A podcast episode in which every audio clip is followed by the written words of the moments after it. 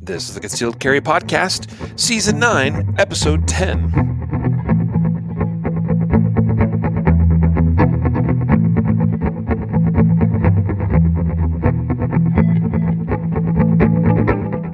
And welcome to the Concealed Carry Podcast, part of the concealedcarry.com network, brought to you by KSG Armory Holsters. Today is Wednesday, September 27th, 2023, as of the recording of this particular episode. And today, well, I'm your host, Riley Bowman, and I am joined by co host and producer, Matthew Maruster. What's up, dude? Glad to be with you, man, and glad to do a Justified yeah. Saves episode with you today. Yeah, it seems like forever since we did one of those. Yeah, it's been, I don't know. I don't know exactly how long it's been. I actually was reviewing the last uh, time we did a Justified Saves episode, which was season nine, episode one. So nine episodes ago. I didn't actually look at the hmm. date on that one. And uh, there's kind of an interesting. There's two stories that, or there's like an interesting correlation between uh, that last Justified Saves episode and the one we're doing today. But I'll save that for later on in the show. Keep everybody anticipating what that, you know, what, what, what that is. It'll be fun.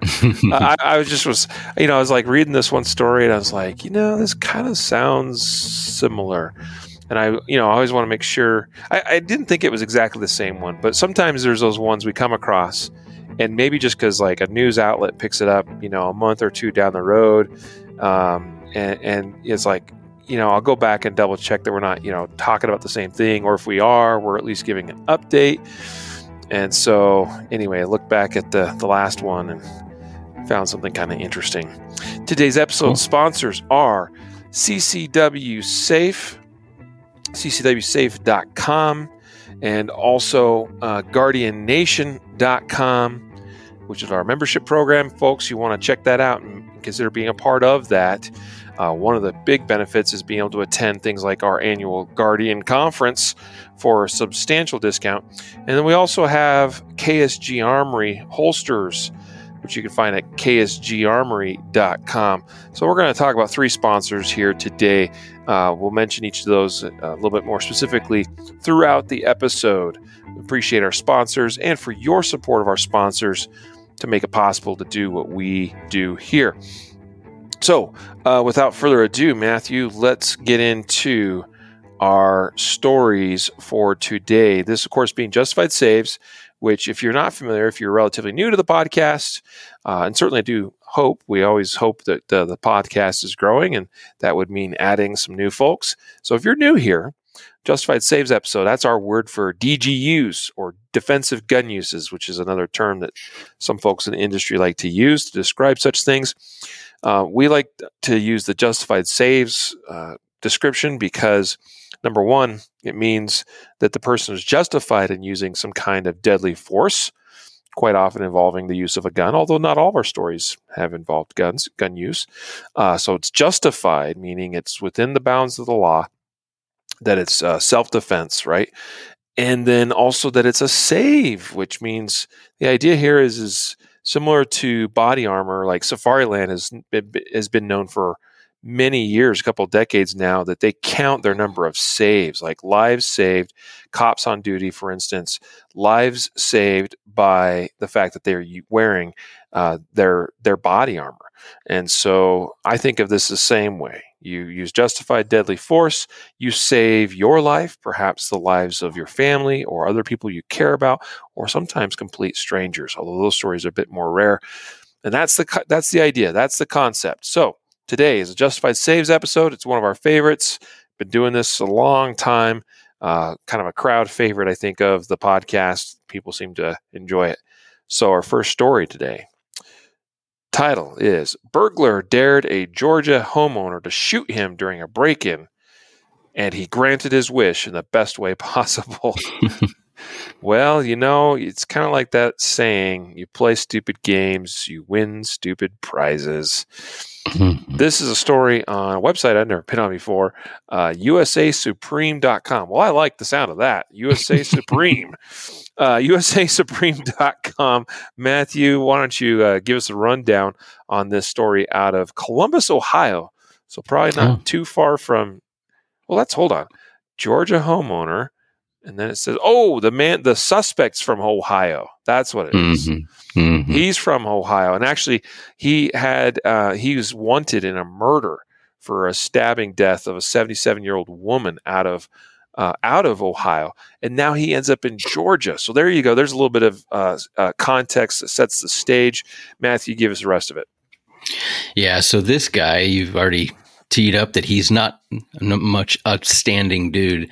Um, so this dude, uh, just before 2 a.m. Thursday, the Fayette County 911 gets a call from a resident in North Fayette County about a possible intruder in his house. Um, so they receive also a notification from the company. This guy, this homeowner has a uh, an alarm system, so they're also call. Uh, you know, the the um, alarm system's also calling the police. So uh, it's kind of a secondary call. So they have two calls now on this one uh, incident of, of a guy breaking in. Um, they say uh, deputies uh, re- start responding, and it, it, turns out that they say the homo- homeowner armed himself with a gun and confronted the intruder in the basement. Um, and the intruder was armed with a knife. Not sure how they he got into the basement. Maybe it's you know slipped through a window, or it's one of those with the a door that goes into this in, into kind of a cellar or something like that. But anyways, this guy is armed with a, a knife in the basement. Homeowner confronts him uh, in the basement, and the homeowner warns the intruder. He says, um, uh, he he or he said, if you and if uh, get out of the house, I'm armed with a with a firearm. I'm going to shoot you. Um, and then he it says there he took a stand. Uh, the homeowner takes um, a stand and runs up to the second floor. Uh, a guy in the basement, goes up to the to the second floor, says, "Hey, you know, get out of my house. I have a firearm." And it, the article says there he took a stand as a subject made his way up to the second floor. Uh, he made the comment something to the effect of, "quote You're going to have to kill me." This is the intruder. Uh, when the resident fired a second shot, that was about the time the deputies got there. From what we can tell, he was coming down the stairway with the second shotgun wound um, to meet the deputies. At that point, they actually uh, still struggled with him as they took him into custody. So this guy had been shot um, at least you know two times, still fighting with the police.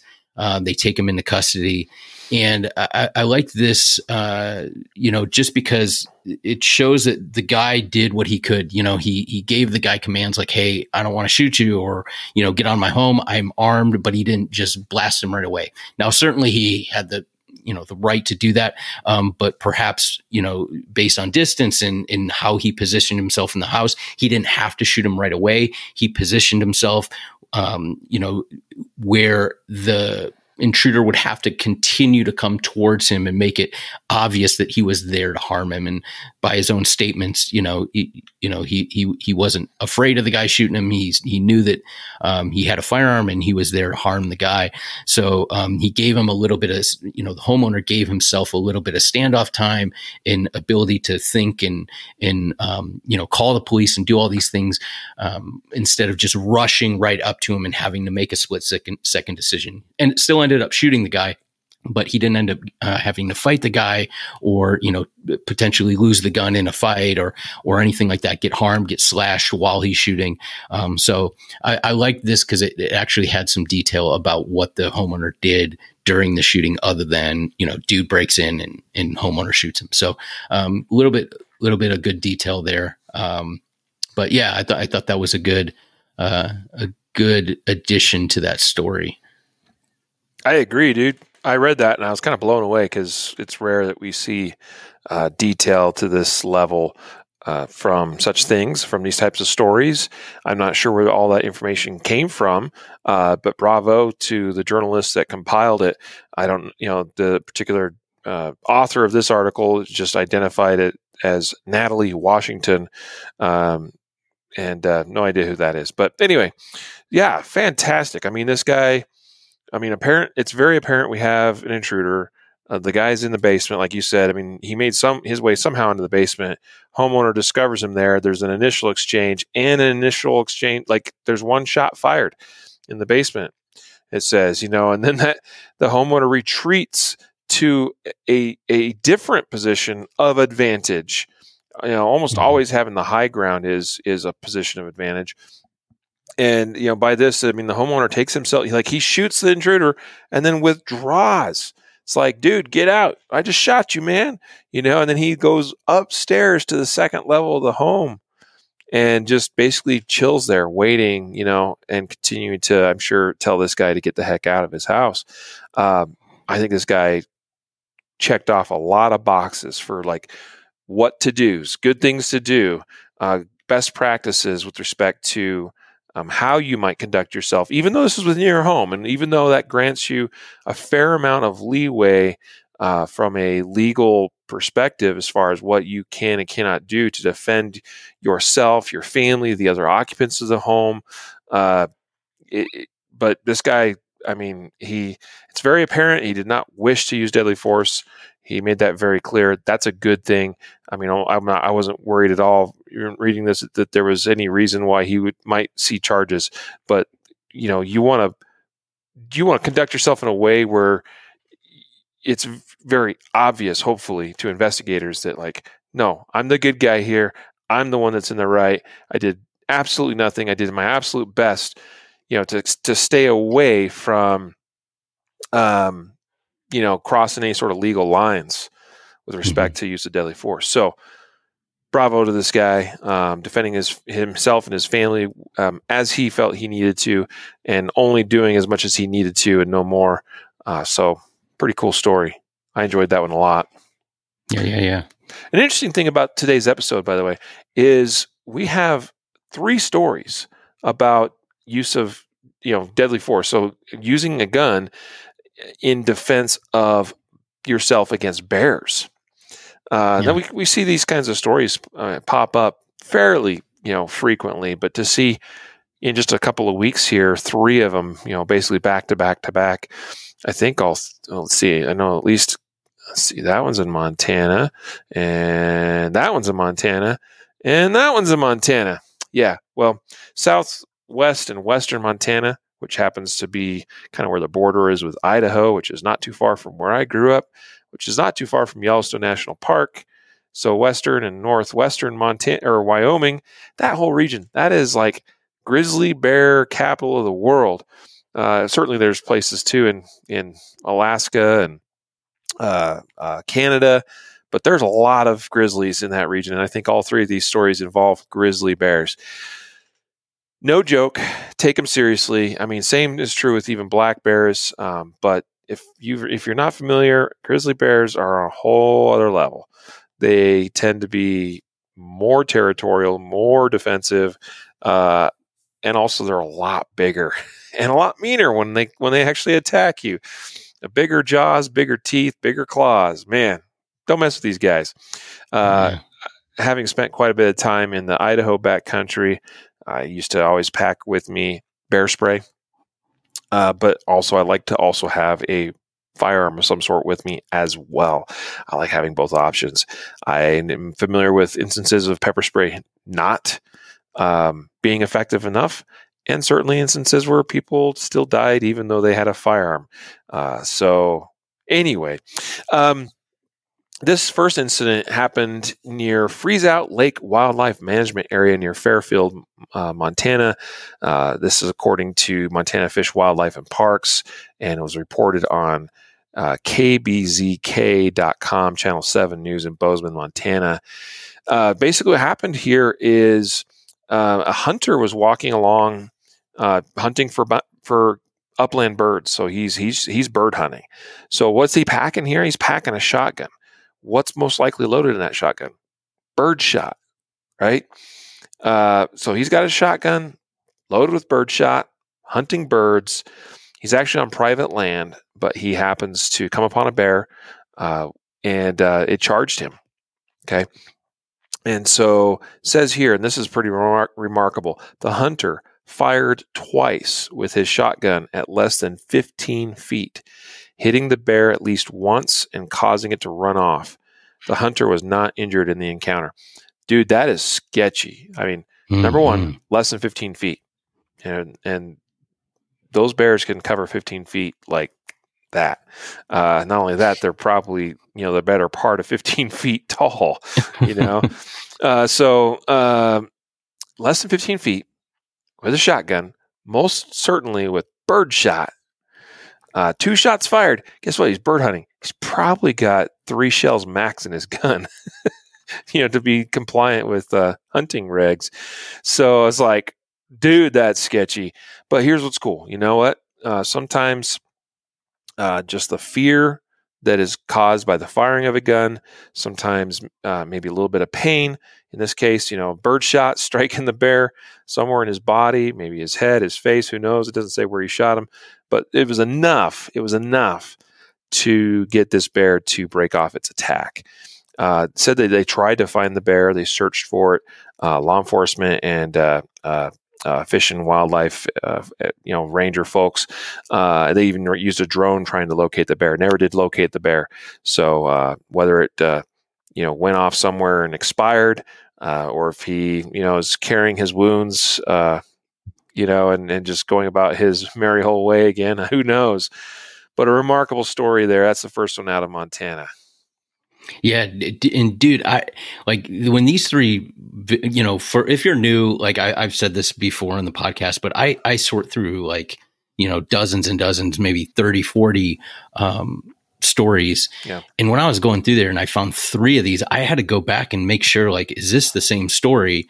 Yeah. Because you know I, I didn't want to overlap it, and I'm like, nope, this is another one. Nope, this is. An, and there were three of them, and I don't know what it was, but like I don't I don't normally go on social media that much, um, but um, I was on there and I saw like two other videos that just popped up, and I don't know the time frame or, or you know the context, but like one of them was uh, you know people a, a, video of people standing out you know they're kind of like on a on kind of like a riverbank area in a you know, a bear comes running at them, and one of the dudes, there's a bunch of people there, and he kind of like started screaming and got like, you know, waving his hands, and the bear kind of like diverted and ran off. Mm-hmm. And um, it, it was a big bear. And then the other video was like this this girl on a snowboard, and she was like fixing her bindings or something, stopped on the on the hill, and then you know she's videoing herself, and then you see her start, you know, she starts going down the the slope again and in the background you see this grizzly bear just like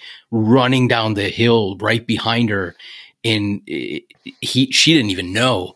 And so is like I, I don't know what was going on like if those are recent or not maybe they're not but like a lot of bear stuff and i when i saw this i'm like man this is like bears are like we like you said we get some you know every once in a while every couple months there's a there's a story about a bear or something like that but I don't know. Maybe bears are just getting angrier and angrier. I don't know, man. but uh, I'm not messing with any well, bears. I'll tell you that you much. Know, you know, grizzlies are still a protected species by federal law, and uh, that protection has afforded them the ability to. Because at one time they they were, you know, very much nearly extinct, uh, and then protections were put in place, programs were put in place. Um, you know they they established themselves pretty well in Yellowstone National Park, which is a national park, so even further protections offered there within a national park. And just over, I mean, I've seen a lot of this in my lifetime, you know. Uh, so i have basically been around for four decades now, and I remember as a child, uh, yeah, you definitely were aware of bears and you knew they were out there, um, but not nearly as prevalent as what they are today. Like their population growth has has mm-hmm. grown considerably in the last few decades and uh, and again, I'm talking specific to the kind of that intermountain, uh, you know, Rocky Mountain region of Idaho, Montana, Wyoming, uh, where I have the most experience with this, and that they have the grizzlies, especially in that area, have grown a lot, and so you see population growth and also population growth of humans, and that naturally means a little bit more encroachment on on you know land, land uh, space, you know, land space, and so now you're seeing more and more interactions between these bears and, and people. Uh, so that that is a very real thing, especially out there in, in the West. Mm-hmm. So. Um, yeah. Hey, this reminds me uh, real quick, and, and and we got a couple more stories that are uh, again about bears, and um, but uh, I did want to point people to. We've talked about it before on the podcast but Dean Weingarten from uh, who writes primarily for ammoland.com Dean has done a great job over the years compiling reports and stories of pistol use, uh, you know, so defensive use of pistols against bears. Uh, and you know, it's the, the statistics are pretty remarkable. Uh, a lot of people would say, you know, I don't want any, I don't want anything less than a rifle uh, defending against a, a, bear, which is I totally understand and respect that. Uh, certainly, even against human adversaries, if I had the choice between rifle and pistol, I know which one I would pick. Uh, but then even then they're like, well, yeah, but nothing less than like a 44 Magnum or maybe a 10 millimeter would be acceptable. But Dean's collection of evidence is pretty telling that, in all honesty, almost I, I, I don't and I don't want to get anybody in trouble. And certainly you have to make the decisions for yourself as far as what you think is adequate for your own personal defensive needs. But almost any firearm is gives you a good chance uh, if it's provide you know how to use that firearm and get hits on target, uh, gives you a good chance of surviving uh, a bear attack. Okay, because even in the case of 22 long rifles, uh, chambered guns, there's a number of instances where that's successful. Uh, then that's and even one of those in Dean's database, you know, if his data set, one of those was a 22 used against a polar bear. Uh, I think that one was actually one of the ones that wasn't successful, but it's still remark a remarkable data point. But in in you know pretty much anything like the nine millimeter, uh, 357 Magnum category. I think there was one, one, or two instances of 38 specials not being effective, but plenty of other instances where 38 specials were effective. Um, four instances of 40 cal, 45 ACP. Again, I mentioned nine millimeter. All those tend to be overwhelmingly uh, successful in defensive use against bears. And so I'm going to drop a link in the, today's show notes, which you'll be able to access uh, when you look at this episode when it's published, uh, to his most recent update, which was published just two weeks ago, September 15th, 2023. It's uh, titled Recorded Defensive Uses of Pistols Against Bears Has Grown Exponentially. He's added even more da- data to his uh, to his uh, you know recorded information here, uh, including some more instances going back to the 1890s and early 1900s. Um, and within this article, he has a link to his previous articles that talks, you know, that goes into greater detail in some of the specifics. But basically, what his total collection, which now is like oh, well over hundred instances, and and and probably even more, uh, it's about 97% effective in that of recorded instances where we know the weapon that was used, in cases where a pistol was used, about 97% success rate mm. of defense against bears. And this is all types of bears. There's uh, black bears, brown bears, grizzly bears, uh, uh, polar bears, all included in this data set. So that's pretty remarkable. Um, it's noteworthy at the very least. Again, I'm not saying like hey, all you need is a 22, you know, go hiking in the woods, like, you know, you're, you're good.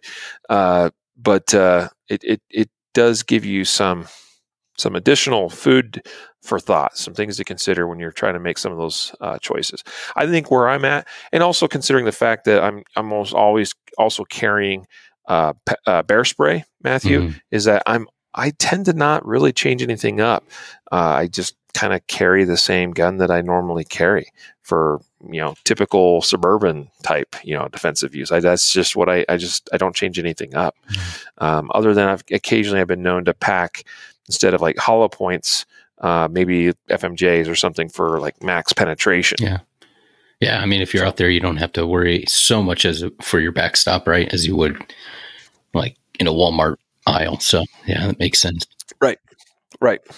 That that's that's my logic. There is that you know backstop mm-hmm. at way less of an issue, and then number two, like I want penetration because yes, these can be large, thick-skinned, thick, meaty buggers. You know, um, as long as I can get good shot placement and it penetrates deeply, I have pretty good confidence in in my ability to to do what I need to do. So there you go. So that, that link to the, his latest article talking about that topic will be in the show notes of today's episode. Matthew, why don't you? Oh, actually, hold on. Before we get to the other two stories, I do want to talk about our first episode sponsor, CCW Safe.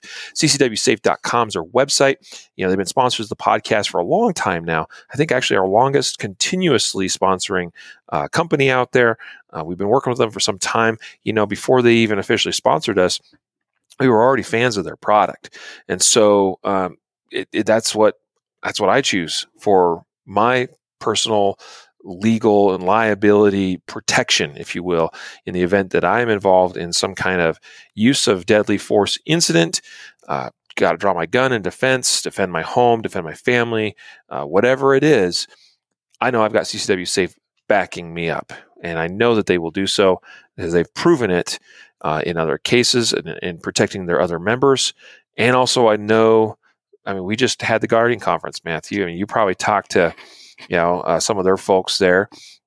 Uh, you know, uh, like Gary Eastridge, one of our longtime friends over there and, and longtime supporter of everything we do here.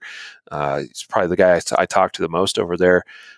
He's he's not only a great guy and supports us and supports their members when you know he's one of their top incident response people, um, but he's hugely valuable in that arena as well because he's super experienced in dealing with those kinds of cases because he's he's in, he's been on all sides of that. He's investigated murders, um, but now he's on the other side of helping defend you along with the CCW Safe team and and any uh, uh, attorneys that they hire on your behalf. So check it out today, ccwsafe.com, and hope that you'll consider joining their program. All right uh, Guardian Nation members, by the way, get a 20% discount off membership. So, and we'll talk about Guardian Nation membership here in just a minute. Matthew, why don't you tell us about these other two bear attacks? Since uh, they're kind of similar uh, in topic, why don't we cover those next two things back to back? Yeah. So, this next one uh, is, happened two whitefish men, one whitefish, Montana. Um, yep beautiful community. Been there many times. Yeah, so these guys are out scout- scouting for their hunt, uh, hunting season. So they're out there uh, looking to see where they're going to be hunting. Uh, it says it's near Smoky Range Trailhead off of Canyon Creek Road in the Flathead National Forest. Uh, this happened August 26th. They encounter a female grizzly bear with a cub that's never a good mm-hmm. thing. I'm not, you know, I'm not, I don't know a lot about bears, but I'm pretty sure that's a bad thing. Um, it says they're walking through a thick section of forest when they surprise the bears inside of 15 feet. So there's that 15 feet that you mentioned Oof. in the other story. Oof.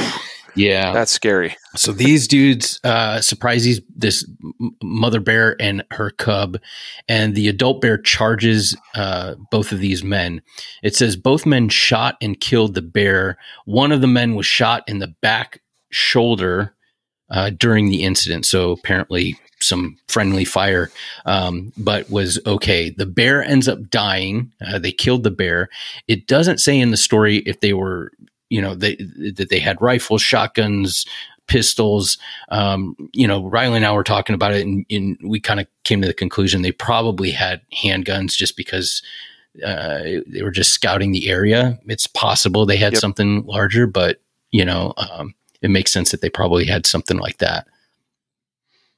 Yeah, that that was my thought. I mean, because having hunted, you know, many times and and and done so in bear country like but yeah you're not scouting you're not out there scouting your hunting grounds uh, with a rifle unless you're an idiot because or i guess if you really want to prepare yourself. Right right. Because no i don't know about you but uh, i don't really know many people enjoy packing around seven eight nine pounds whatever your rifle and you know scope weighs uh, just just because you can, uh, especially through the woods, you know. So, uh, you know, like when you know when when you have no expectation of needing to use your hunting rifle, like you don't want to be packing that thing around needlessly. So I was like, these guys are just out scouting. They're almost certainly just carrying some handguns mm-hmm, on them. Mm-hmm. Yeah, and we don't know yeah. the caliber or anything like that. Um, but that goes into you know kind of your your evidence from uh, from that uh, study from Dean. But um, and then the other the other one is similar. Uh, this happens to be um, two dudes that are fishing. And they're walking through what it says dense vegetation. This is Wednesday, August 30th. So only a couple days later. And this is um, uh, the Tom Miner Basin. Not sure where that is. I actually don't know where that is. I'm, I, I recognize all the other places we've talked about today, but this was reported out of Bozeman, uh, just like the first story mm-hmm. was. Um, so it might be kind of in that area. But yeah, so in this one says two two anglers uh, were walking through dense vegetation where they're when they're charged by a grizzly bear. One of the anglers shot and killed the bear. No people were injured. That's really all we have on on this one.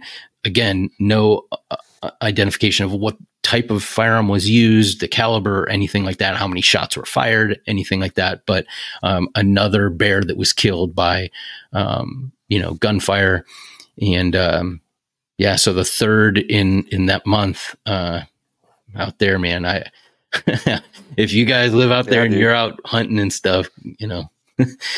be be prepared, man. Most of the folks that live up in that region, you know, they they they know the drill. It's Man. it's the visitors that you know you gotta uh, watch out for. Me.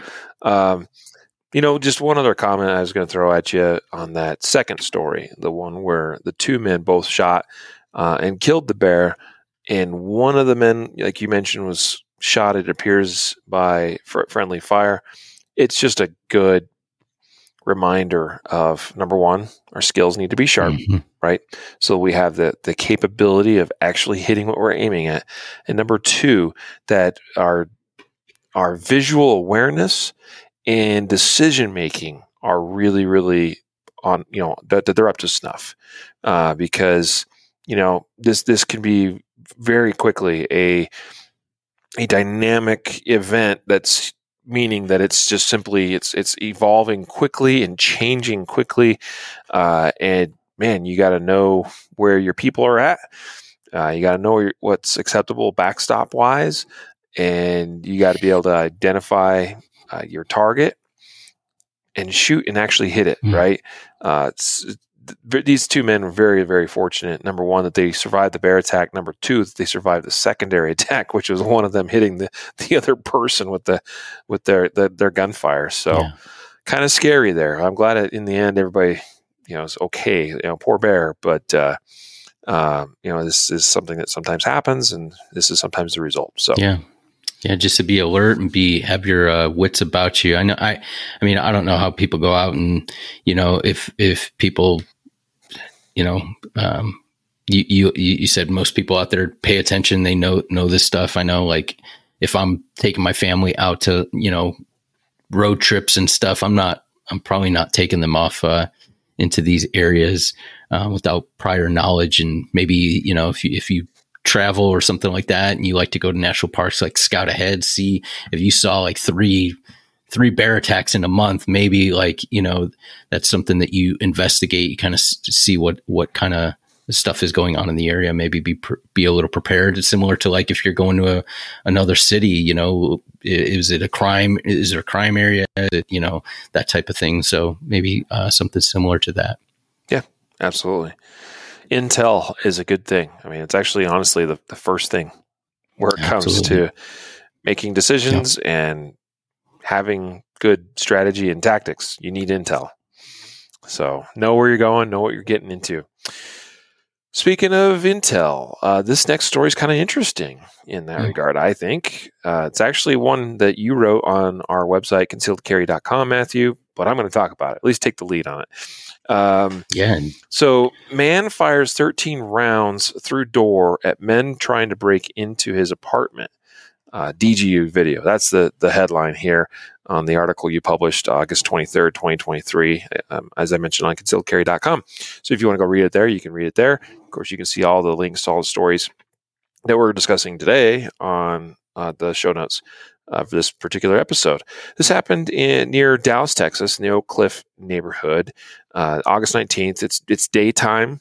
Uh, you can see that very clearly from the video if you review that. The video is also included in this article. So you can go see this whole video. The video, by the way, is taken from basically a door a doorbell camera, if you will.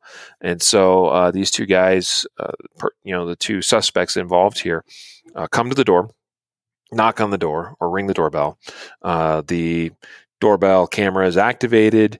Uh, one of the one of the residents, you know, sees this. Okay, pulls it up, sees what's going on, sees these two men there. Can actually, you know, number one. At first, he's just suspicious. He's like, because they were saying they, they had some kind of story they made up. They're like, "Hey, we're here. You know, we're with building maintenance. We're here to replace your your air filter or something like that, or your furnace filter, whatever." And uh, he's like, "This this this doesn't add up." You know, number one, probably like these guys don't look look right. Like one of them is wearing a mask, you know, like an actual, you know, not just not just like what you would wear for. Uh, it looks like a ski mask kind of thing, you know. Uh, you know, they don't. They're, again, they're not dressed like they're any any in any sort of official capacity. Uh, and plus, you know, I imagine if this guy's lived there for any amount of time, like this is probably, you know, he's like what do you mean? You're here to replace a furnace filter like i don't know. Maybe maybe that apartment uh, complex does that kind of thing. I know a lot of uh, folks might have to do that themselves. But anyway so he's like not adding up. He, he, responds. He talks to them through the doorbell camera. He's like hey nobody's home. Get the heck out of here kind of thing.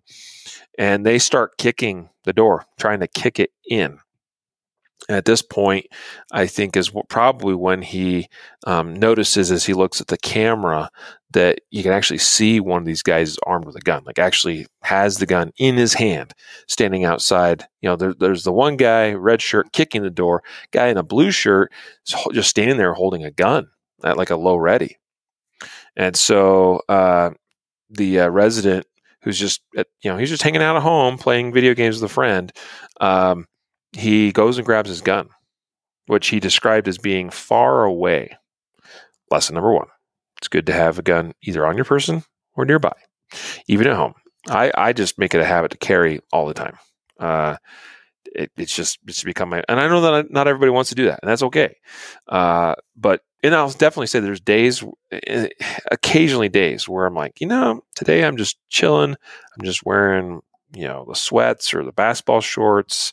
Uh, I'm not doing anything today. I'm not going anywhere. Uh, today's a day I'm not going to, you know, walk around the house with my gun on my waist. Uh, but those days are kind of rare. And even then, I certainly have tools at my disposal. But anyway, first lesson, right? He has to go, quote unquote, far away within his apartment to get his gun.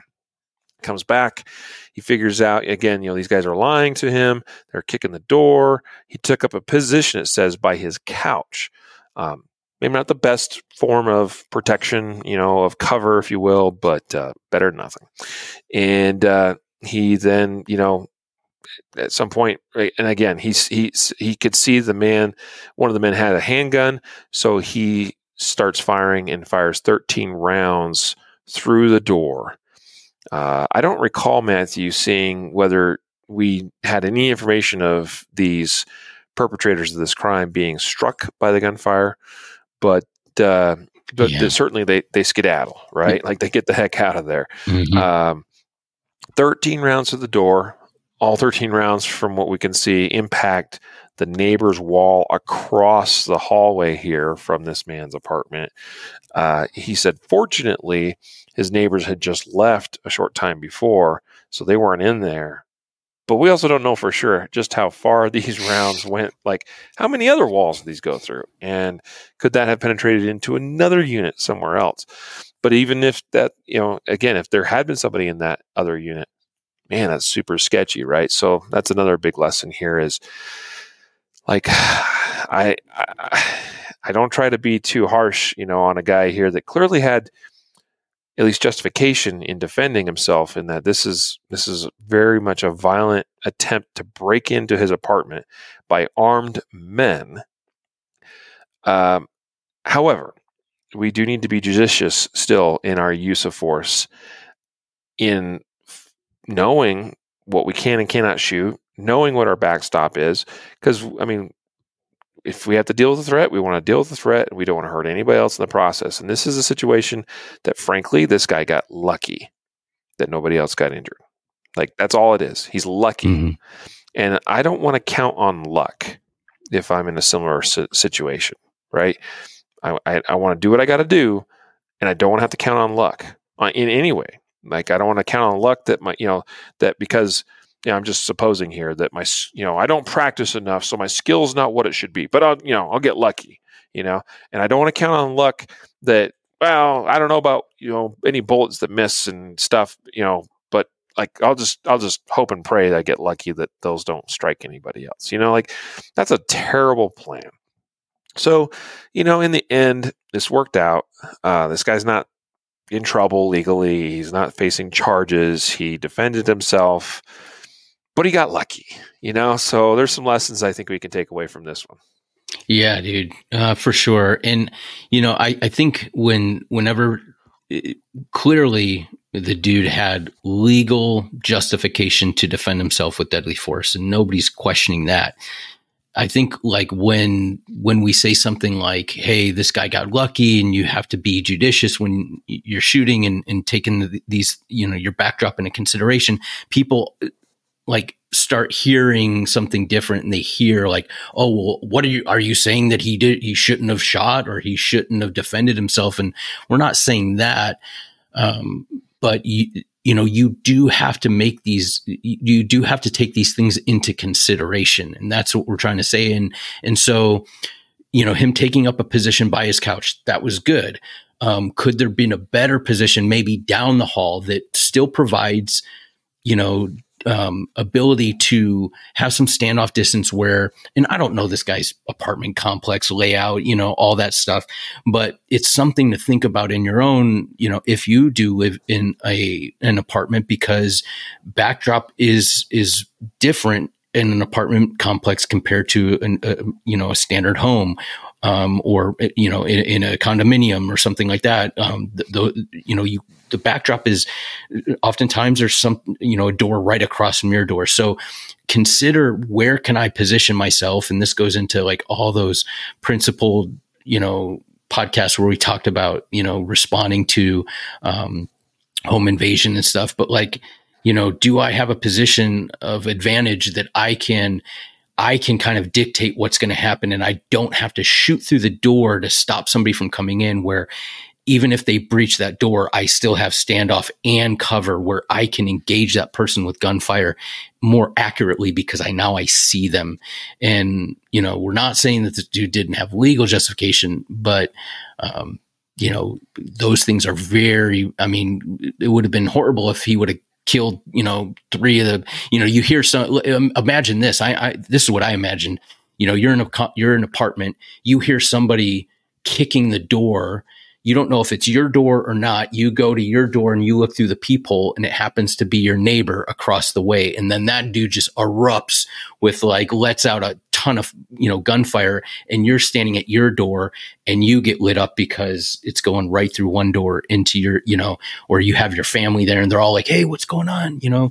And, and so, um, it's just, something to think about. I mean, it, I was the guy's grouping isn't too bad. You know, it's not. It wasn't like he was like. It's not. Yeah, it's not bad. I mean, he he kept his shots together mm-hmm. pretty well. But you know what was interesting? Um, like when you see the holes, and I, I, I was just as you were talking, I was looking at the the pictures, in, in the in the article, if you if you guys go to the show notes and you go to the article, there's a picture of him, the the the dude who defended himself, um, inside the door, and you see like the shot group from inside. So like the the shot group that he fired, and then at the mm-hmm. end of the article, if you scroll down, you see the shot holes in the, across in the the wall right next to the neighbor's door, and to me, I was looking at that, and I'm like.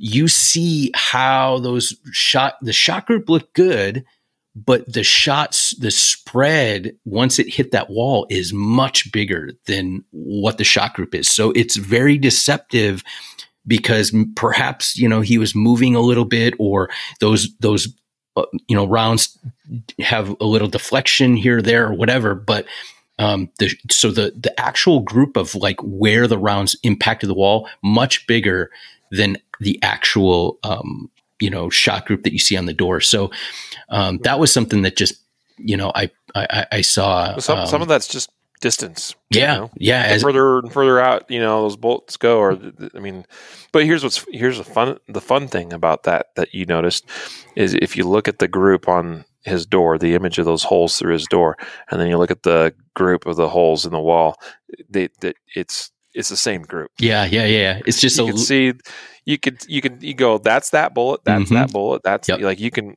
you can see that so distinctly yeah. uh, it's just it's just bigger because mostly because of the distance hmm you know it's just uh, you know i would guess that across that hallway from where he was shooting is maybe not quite double the distance or maybe close to the di- you know somewhere in in you know so the, for every every time you double the distance like that group's just going to get double the size hmm if that makes sense Yeah, yeah. that's just basic you know geometry so yeah that's kind of interesting Yeah, and another thing, um, just real quick, um, that I this dude gives a pretty in depth interview um, with a reporter, news reporter.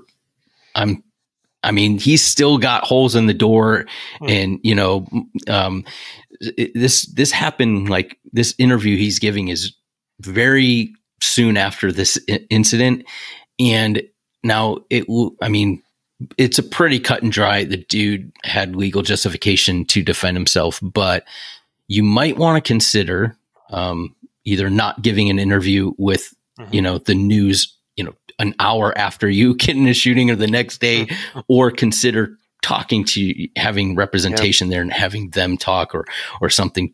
Just something to think about. Um, you never want to. Yep. You know, you never know how it's going to be twisted in in or how it's going to come across for what you're going to say. So. Well, I mean, there's there's the there's the the criminal law side of things that you want to be careful about. You know, in case Mhm. for some reason uh, an aggressive DA wants to come after you for for something. Um, but then there's also you want you, you want to forget or you don't want to forget that it's it's not just that criminal piece, but also the civil piece. Like, Mhm. what if this dude's neighbor decides at some point they want to sue him Mhm. uh, you know, for the bullets that went into their apartment. Uh, even for something as basic as like their TV got hit, you know, like right, right. now, chances are there's a pretty strong case to to go after and sue him in that, you know, potentially in that regard anyway. But I'm just saying, like you're, you're spot on as, as far as suggesting caution in speaking publicly about something like this, especially so soon after. I mean, you want to consult with an attorney, and maybe at some point you come out and maybe tell your story, but it's not usually right after this this sort of thing happens. You want to make Mhm. sure everything gets sorted out. So Yep. yeah, there's actually uh, that same piece of advice uh, is actually going to come up in our next story as well. But before we do that, I'm going to mention one of our sponsors today is Guardian Nation. GuardianNation.com is the website you go to and learn more. Uh, guys, whether it's the uh, virtual training that you can access our whole library of training videos within Guardian University, uh, which is fantastic resource. I mean, hundreds of hours of training content within Guardian University. Guardian Nation members get full, complete 100% access as part of membership. You get discounts off a number of products and things. Of course, you always get 10% off minimum of everything sold on concealedcarry.com. And also, you get access to uh, things like the Guardian conference for a substantially reduced rate. And even while you're at that conference, you get special uh, uh, you know deals such as being able to attend our VIP dinner and things. And so there's lots of reasons to be a Guardian Nation member, including uh, the quarterly box of gear we ship out to our members. Uh, so check it out. Learn more today, guardiannation.com. And if interested, you can take advantage. I think it's still active of a 14 day free trial by going to concealedcarry.com forward slash 14 day, 1 4 D A Y. Also, uh, our other sponsor, I want to get at, you know, just get to this and then we'll cover our last couple stories here. KSG Armory, ksgarmory.com. Uh, Matthew, you carrying a KSG Armory holster? Yeah, absolutely. Oh, you better. Got the okay. And, and certainly I am as well. Uh, sorry, you, you were saying something. You got the. no, I got I, I got a I, I have one hooked up to a, an Enigma and one for my Glock 19. So Cool. Yeah. Yeah. Yeah. So, uh, I mean, it's the way, man. Like, obviously, bias, right? Because we make the holsters. Sure. I, I. I have a very personal uh, involvement in the production of those holsters and the design of those holsters. But uh, you know, we were fans of KSG even before we acquired KSG because it was previously owned by a dear friend and also industry professional that did a great job of launching and creating and establishing that brand known for building quality holsters designed for serious end users like you guys.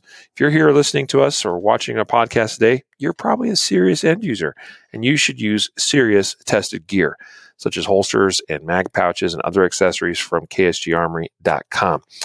You can also uh, save 10% off by using the code CC podcast to to get that special listeners only or viewers only discount at ksgarmory.com. All right. Final three stories. Uh, Matthew, he was a he was like a lion in a cage. Naked man shot dead inside restaurant. Happened in Memphis, Tennessee.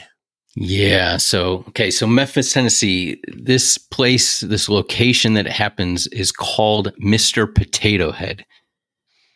That's the Apparently name some of kind of restaurant. Yeah, that's the restaurant. All I know is, man, like I, I got to try this place next time I pass through Memphis. Mr. Potato Head.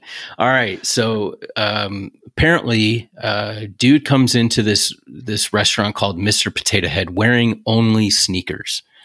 Um, he pushes his way inside and wants water. Um, he shuts the door behind him and does it with such force it's kind of like these double doors and from what the is described as he like jams the doors because he pushes them and kind of like uh, causes the lock to kind of seize up and and now the the doors are kind of locked um, and they can't open. They can't push them out. They can't you know they, they can't pull them in. And so now they're telling th- these two ladies um, that are working in there tell this dude hey like beat it. Like get out of here. Um, and he doesn't. And he starts getting violent and so uh, he starts getting enraged. He tries to leave. He can't leave. So he starts damaging property in the store. Um, one of the ladies comes up to this dude, tries, you know, tells him to get out. He punches her in the chest. Um, she is holding a firearm and tells him, you know, um, points a gun at him, you know, stop, calm down, um, get out of the store. And he can't like even if he wanted to. He doesn't try to but even if he doesn't even if he wanted to um, he couldn't. And so she's afraid that you know this dude is closing the distance. He's coming towards her. Um, so she fires at him um, and strikes him. He ends up dying from his uh, gunshot uh, injury wounds and they call police. And a lot of this is recorded uh, the aftermath, not the, not the initial like shooting in, in the fight, but the post shooting. Uh, it seems very recent after the shooting because I mean the guy's still there, and I I, I believe you can kind of hear him um, kind of moaning in the background. Um, so I, I, I think this was like almost immediately after the shooting. Um, one of the ladies starts recording and you can hear the other woman on the phone, the, the shooter uh, who shot this dude on the phone with the police, kind of giving them giving them a rundown of what's happening. So uh, I know you wanted to talk about you know a little bit about the, uh, the the, the phone call and maybe some of the tactics. Um, so I'll hand it over to you, and you can kind of take this one, the new dude that gets shot. Right. Well, I mean, uh, the thing there, you know, as I mentioned, is uh, that last story uh, word of caution about being so quick to whether it's post things on social media, talk to talk to actual media, uh, do interviews, that kind of thing.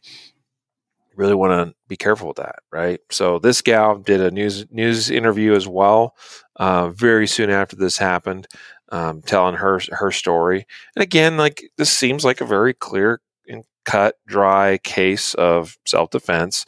Uh, there's there's you know there's no and uh, nothing at all that seems to suggest that the the prosecutor or police is you know trying to arrest or charge her. It does say that they detained her uh, for a brief time after the initial uh, incident.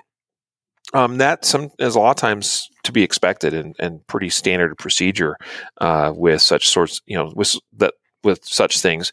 In fact, I would at least be prepared for that probability if you're ever involved in using, uh, especially a gun in defense. Uh, at the very least, when police arrive and it's like, well, hey, you know, you shot this dude here and like you still have your gun on you kind of thing like even if you holstered it chances are they're going to at least put you in cuffs while they number one, do initial investigation. Number two, remove a gun off of your person, you know, because they don't know who you are. Um, I've seen it go both ways too. Uh, there's a video I remember coming across years ago where guy shoots shoots a dude. Actually, I don't know if he ended up shooting him. I think he just held him at gunpoint. Calls 911 as he's standing there with his gun on this guy. Uh, it's like in a parking lot, and police arrive and everything. You know, he's still talking to dispatch, has his gun out, and you know all that. You know, and they they arrive and they're like, "Hey, you know, put your gun away, holster up," kind of thing. And he does. You know, he just follows their instructions, and you know, so there's there's we've we've talked about this kind of thing, you know, a number of times, and no need to like go down that rabbit hole. But point here that I was starting on was uh, be careful talking to media. Um, this lady said that she posted on Facebook to let loved ones know what was happening. I don't know what the level of detail was that she shared, but again, be really careful with that kind of stuff. Talk to an attorney, even when you know you're in the right and that you did nothing wrong. Talk to an attorney. Get an attorney. In this case, CCW Safe would be yeah. perfect perfect thing to use. Okay, call CCW Safe. Get them on the phone. Uh, you know, listen to their advice. They're going to get in touch with an attorney that, that's local that can work with you. They also have attorneys on their staff. So talk to them, get that incident, that incident team at CCW Safe spun up. Um, do what you're told. One of those is probably going to be don't talk to police until you know your attorney advises you, gets there, or something.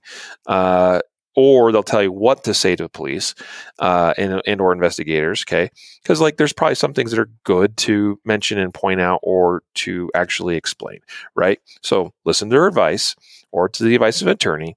And also one of those things is probably going to be hey don't talk to the news don't go on social media all that kind of stuff mm-hmm. so i think the tactics here um, i mean this dude was grabbing chairs and trying to you know hit people with them and you know was approaching um, this lady and wasn't you know wasn't responding to commands to stop or to back up or to get out.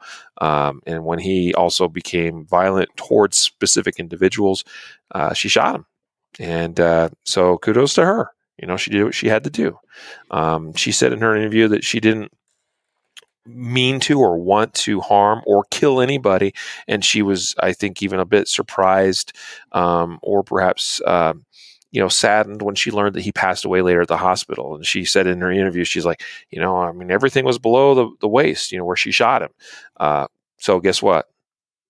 There's there's things below the waist, like femoral arteries and things that you get shot in and you can die. So, um, not all people understand that, and I think uh, unfortunately for her, she she learned that this particular day. Yeah, yeah, and and and you know, she she also says like the dude was physically like overpowering. She was afraid that she knew she couldn't stop this dude, and she was afraid even with the firearm that he was going to come and just take it away from her and then use it against yeah. her. So, I mean, you know, this is one of those times where she's you know certainly feared uh, had had a reasonable fear. This dude is uh, in in one of the videos you hear like one of the ladies say, "Oh, you know, this guy used to be a one of our you know regular customers until you know dope like messed him up or something." Like so yeah. they, they they might have known this this guy from before, known him as like you know in the area. Certainly, if he's coming in wearing only sneakers, uh, he's probably not in his right mind. So um, it's one of those things, man. You don't know. You're just chilling out at Mister Potato Head, and all of a sudden you got to shoot somebody. So um, you yeah. never know. You never know. Yep.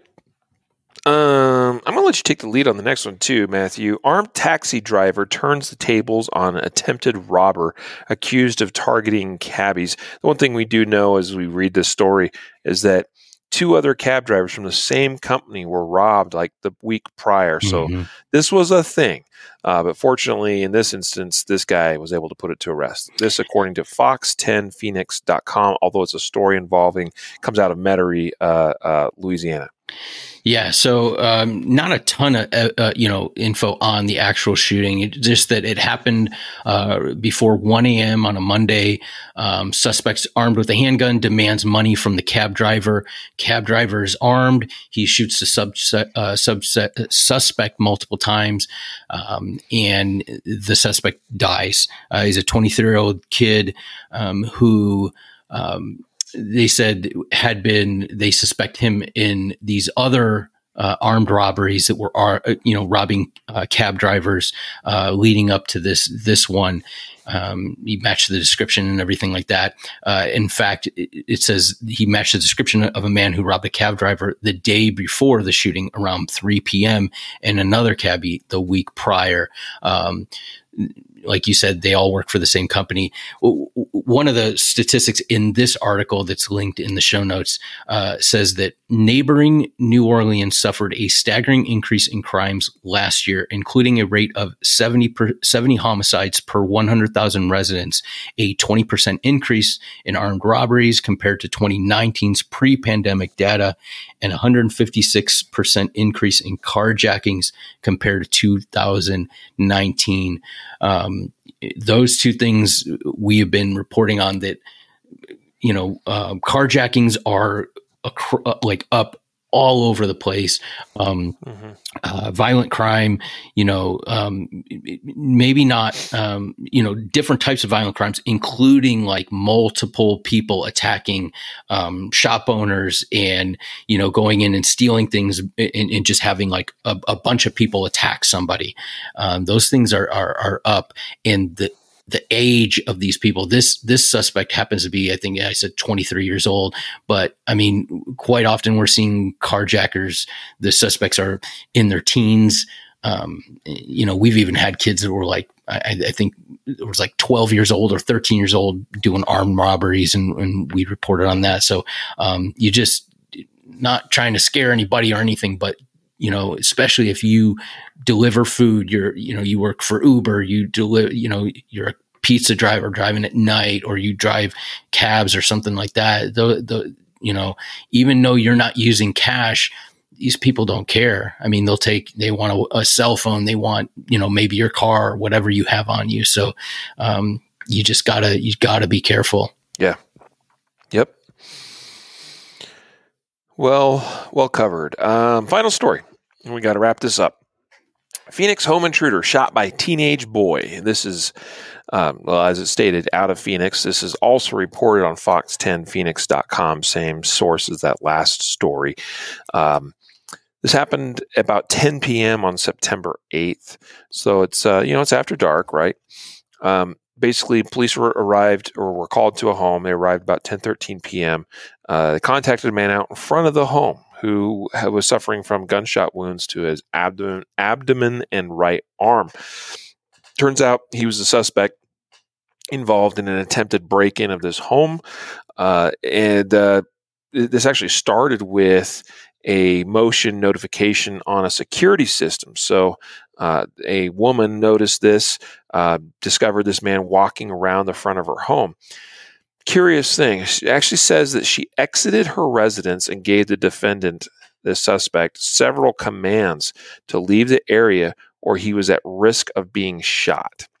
Uh, she was she did this in an attempt to scare him away from the residence's front front yard area. It says, according to court documents, it says the victim stated she then ran back inside of her res- residence and instructed one of her children to close and lock the door behind her.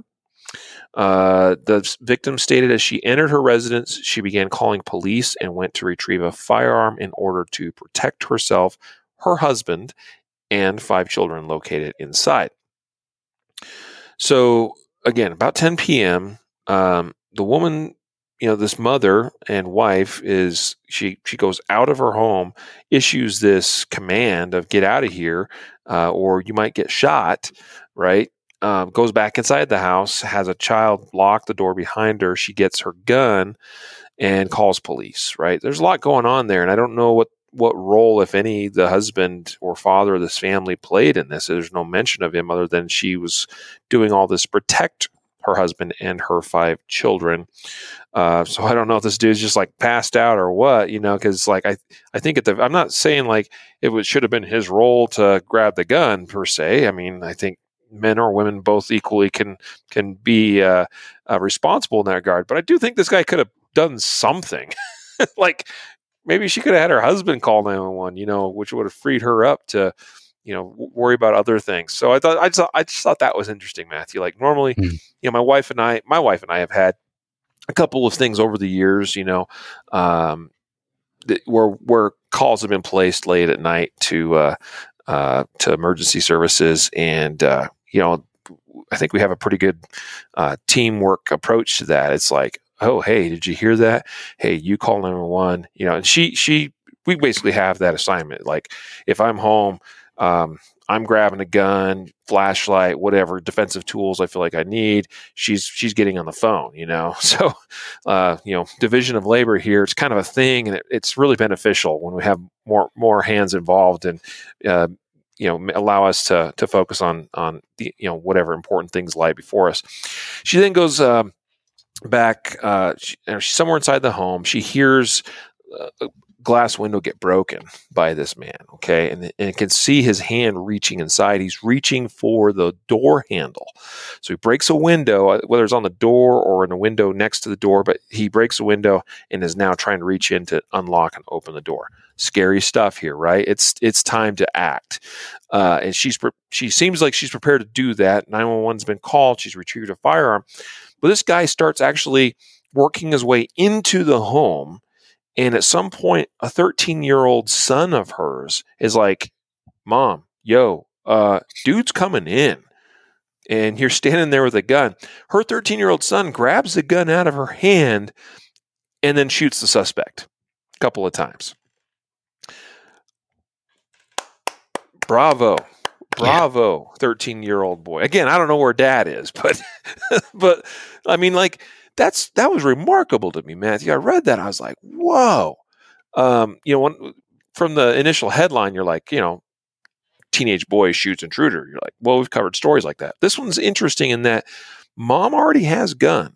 Mom's right there, sees dude trying to break in. Mom doesn't use gun. So her son has to intervene and basically he's like, fine, I'll do it. You know, I'll take one for the team. You know, like good on that boy. Although as a parent i got to be like yo um, i don't if you know if it comes to this i don't want my child to have to bear the burden of shooting and potentially killing somebody right? Like i should be bearing that burden for my child. I don't want them to bear that. Uh, but she couldn't do it for some reason so mm-hmm. don't don't know what you know what everything that was going on there but good on this boy for having the the sense about him to go ahead and do what he felt he needed to do to defend his mom and his dad and his four sibling, other siblings. Pretty remarkable stuff there. Uh, now, the suspect here was just wounded. Um, appears like that that he you know is making recovery. Has been charged with numerous charges. All that is fine and well. So, yeah, pretty crazy thing here. Um, it does say in other uh, you know data points in the in the news article here this guy had you know he's on methamphetamine and you know so there's there's reasons that he was you know doing what he was doing I suppose but uh, as to why he had selected this family this household I don't I don't think that we really know the reason for that appears to be completely random in that regard. Yeah, yeah, and, and, and like I was with you about you know the the boy taking the firearm. It, it's I think it, it just uh, for me it underscored like we we need to have not just like the the, the the technical ability to squeeze, you know, to to press a trigger and, and hit a target. We need to have like a mindset that says like, I can do this under stress and potentially take somebody's life. And I don't know if she froze up and he was just like, you know, if she doesn't do it, I'm stepping in, or he perceived a threat, you know, in, in a way that she didn't, or or whatever. Um, but clearly, there was a different mindset of like, we need to act now, and you're not, and um, whatever that was, and um, yeah, good on good on him, and and you know, good. This is one of those things where like people, you know, demonize parents teaching them their children how to be safe with firearms or how to shoot firearms. You know, you, you hear all the time like, oh, well, some, you know, a kid posts to his Instagram or Facebook, you know, you know, some 16 year old kid or something posts his, his parents taking him to a gun range. And then he, you know, the school administration freaks out. It's like, oh, you, you know, you're going to be a school shooter and all this. But like the, but kids need to be able to do this. And, you know, um, it, it it's not just a hypothetical thing. You know, um, we see this, you know, often where uh, where teens and children take firearms and save the family um, from yeah. some lunatic. So, um, yeah. yeah, good on that kid, man. So one of the reasons why I am not a fan of legislation, you know, where we basically say, you know, we're going to legislate households into uh, or mandate them into, well, you know, firearms must be stored securely. Like, I think it should be left up to every family uh, how, you know, what their approach there is with respect to how firearms are stored, how they're secured, who has access to them. Um, for sure, there are problems in that regard that people don't store things correctly, properly, safely, or allow people that shouldn't have access to have access. Uh, mm-hmm. but I think it should be left up to you know, like in a free society, like there's there's a, there's assumed risks that have to also exist if we're going to be truly free. And I think people should be free to make those decisions because there's for sure families and kids that would be dead today if some underage, meaning under age of 18, uh, uh, kid didn't for some reason have access to a defensive tool, like including a firearm to actually defend themselves, their their siblings, their families, their households. So, a controversial thing for sure. I know. Um, I, I, mean, it shouldn't be in, in, my opinion, but like I understand why it is, and certainly I take secure storage uh, seriously in my household. I still got little kids in my in my family, um, but I also have a 17 year old son that I would absolutely trust, and he's been pretty well trained, honestly, to grab a gun and defend the household if he had to. Yeah. So, and frankly, he's probably the one more likely to do so than my own wife, who she's not a particular, you know, gun person per se. You know, like she knows how to shoot, but she's not her thing. So, anyway, Yep. Yeah. Um, that brings us to a wrap of our stories today. We're a bit over time. I hope you've enjoyed this. I was saving one thing here for the end, though, Matthew. This was our last story, and this is where there's a correlation to the last time we had a Justified Saves episode. In the last episode, episode nine or season nine, episode one, we shared a story of a teenaged boy. I think he was 13 or 14 years old that grabbed his mother's gun and defended her against a violent attack in a Chicago like hot dog shop or something. Mm-hmm. Mm-hmm. Remember that now? Yep. Yep. Yep. And so I was like, holy cow, 2 Justified mm-hmm. Saves episodes in a row where there is a teenage son of a person, and I guess in both these cases, mothers, that grabbed their mother's guns and defended themselves with it. I thought yep. that was pretty remarkable. Yeah. Yeah. Good point. I didn't even think of that. Yeah. So there you go. That's what I saved for the whole episode. You got a good memory, man. well, it's just something you know rang there. I was like, that's that's this is a familiar you know storyline here. anyway, hey, today's episode sponsored by CCW Safe, which you can find at ccwsafe.com. Guardian Nation, which you can find at guardiannation.com, and KSG Armory holsters, which you can find at ksgarmory.com. Thanks to our sponsors. Thank you for supporting us and our sponsors. And thank you for sharing, liking, subscribing, hitting notification bells, all that stuff with respect to the podcast. Uh, do hope that uh, you enjoy this content and that you will help us like and share it. Thank you so much for this episode today, folks. Thank you, Matthew. Thank you. And so we'll let you go. Until next time, a reminder to train right, train often, and train safe so you can fight hard, fight fast, and fight true. Take care.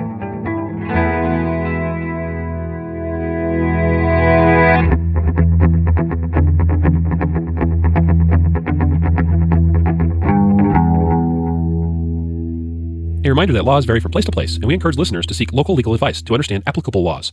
The Concealed Carry Podcast, Concealed Carry Inc., ConcealedCarry.com, and their affiliates strive to share insights and stories about firearm related incidents and laws, but things could be different where you live, or laws may have changed by the time you listen to this. We cannot be held liable for your actions based on the information shared in this podcast.